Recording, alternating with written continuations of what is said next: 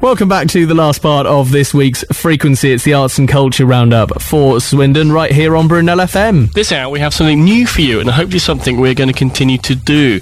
We're taking Frequency out to gigs and events more and more. We've asked one of the guys from Uber Loud Records to go down to the 12 bar this week and interview Nizlopi and Jimmy Davis for us. So let's have a listen to the interview. The Frequency. Right, Jimmy Davis, you're at the 12 bar tonight, playing with Nizlopi. Are you looking forward to playing at them tonight? Yeah, I am. Yeah, I'm really looking forward to it. Great venue, looks really bright, and uh, yeah, man, I think there's going to be a decent crowd in. So basically, I um, sort of write, compose, produce, and arrange all of my own stuff. It's difficult to put what I do into a category. A lot of people say that. Well, everyone who hears it says, "Oh, you know, you wouldn't really know how to label it," but I rap, I sing. I'm influenced by loads of different sort of styles of music. I'm all about trying to bring a positive change about in the world, and um, you know, sort of make people sort of wake up to some real key issues that are affecting the planet at the moment. What would you say is, is the main driving force behind your music?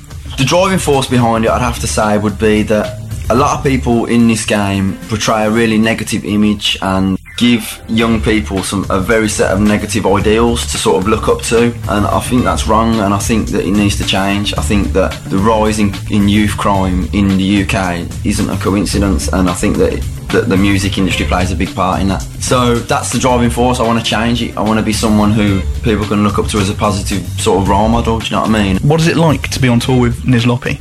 Awesome, amazing. They're one of my favourite bands. Um, they're very inspiring. They write like amazing music that just, just gets overlooked. It's unbelievable. Their first album is full of amazing songs, and of course they do everything independently, which is really kind of you know that's really inspiring as well to know that someone's doing it and being successful. So yeah, it's great, and they're really good guys. They look after us well, and yeah, it's just it's a, it's a dream, and you know it's my first tour, and that so it is part of the dreams being realised. The frequency. Just here interviewing Nizlopi at the 12 bar. I'm Luke. I play guitar and sing and play the bodhrán, and we just played a, a great gig here at the 12 bar.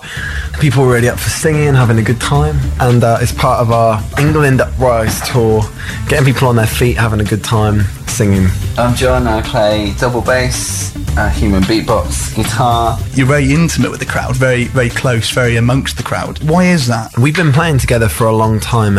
We found that starting in the middle of an audience, playing a, a, a brand new song or something really intimate, and really playing for people and like giving a lot to people intimately, is a really good way to start a gig because you get that connection with everybody and then you can get up and you know rock it and then come back down and get it again so something about acoustic instruments is that you can get down and and you know give acoustic music to people and connect with people in a strong way Where did you find your talent for um, be human beatboxing?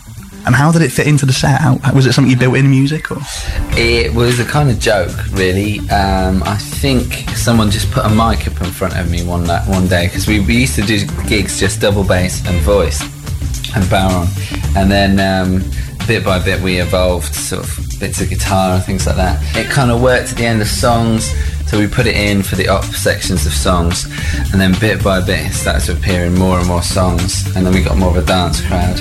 The only thing I've really had to learn is to breathe properly, otherwise you tend to black out, uh, which isn't good. I've only sort of fallen backwards once, and I woke up where I had two women trying to give me tea. So that was quite nice.